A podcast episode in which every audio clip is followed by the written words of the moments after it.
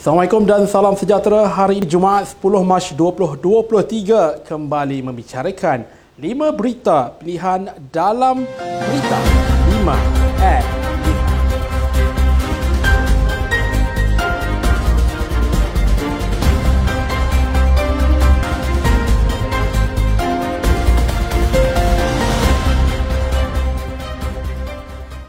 Timbalan Menteri Keuangan Datuk Seri Ahmad Maslan berkata kerajaan belum menoktah kemungkinan mengembalikan pelaksanaan semula cukai barang dan perkhidmatan GST pada masa akan datang.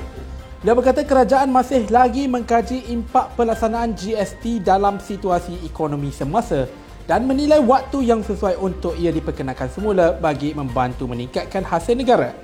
Beliau menjelaskan GST telah dilaksanakan oleh kira-kira 90% negara dari seluruh dunia termasuk negara yang mengenakan cukai dikenali sebagai cukai nilai tambah VAT.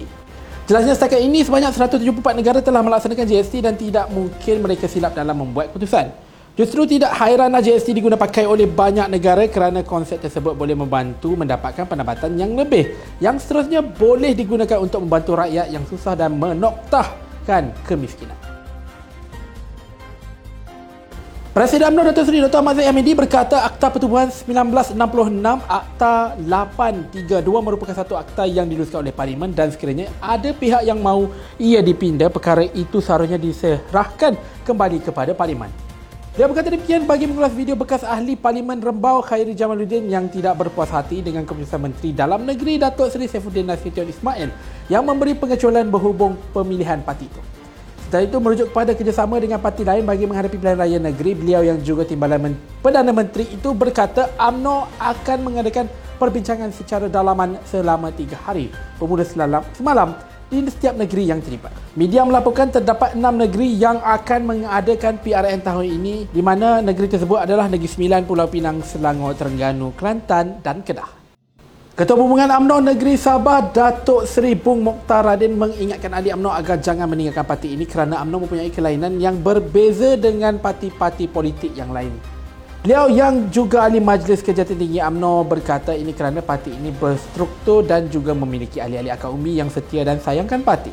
Dia sempat mengimbas kembali sebagaimana UMNO selepas kalah pilihan raya umum ke-14 yang lalu terdapat ramai pemimpin UMNO meninggalkan parti ini termasuk di Sabah tetapi ternyata UMNO bangkit semula dan kebangkitan ini amat luar biasa.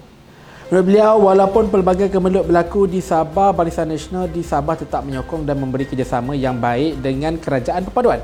Justru UMNO Sabah akan terus mengukuhkan parti ini terutamanya selepas pemilihan UMNO Sabah yang mana akan dipimpin oleh mereka yang berintegriti dan bertanggungjawab untuk memperkukuhkan parti. Menteri Besar Pahang Datuk Seri Wan Rosdi Wan Ismail yakin bahawa perjuangan UMNO tetap relevan malah menjadi harapan rakyat khususnya akar umbi agar parti ini bangkit kembali. Katanya dalam musim pemilihan UMNO bagi sesi 2023-2026 kali ini, ramai yang menawarkan diri yang secara tidak langsung menunjukkan subuhnya demokrasi di dalam parti. Beliau tidak menafikan masih ramai yang masih berharap pada UMNO khususnya rakyat di negeri Pahang masih yakin dan menaruh harapan pada UMNO untuk UMNO kembali kuat. Dan juga pengurusi Badan Perhubungan UMNO Negeri Pahang turut mencalonkan diri bertanding bagi pemilihan kali ini untuk jawatan naib Presiden UMNO. Jatuh Pemilihan UMNO JPU telah memutuskan untuk melanjutkan tempoh masa pengundian sehingga jam 7 petang bagi bahagian-bahagian yang terkesan akibat banjir.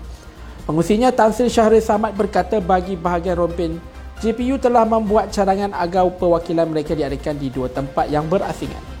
Menurut beliau, bahagian yang tidak mempunyai masalah dalaman atau urusan pentadbiran pemilihan tetapi terganggu oleh keadaan banjir seperti di negeri Pahang dan juga Johor, pihak JPU telah membuat cadangan agar perwakilan mereka diadakan di dua tempat yang berasingan. Dan beliau bagi bahagian yang terkesan akibat banjir seperti Parit Sulong, JPU telah memutuskan bahawa tempoh masa untuk mengundi boleh dilanjutkan sehingga jam 7 petang bagi membolehkan seberapa ramai perwakilan menyertai pemilihan AMNO di peringkat sayap di bahagian mereka.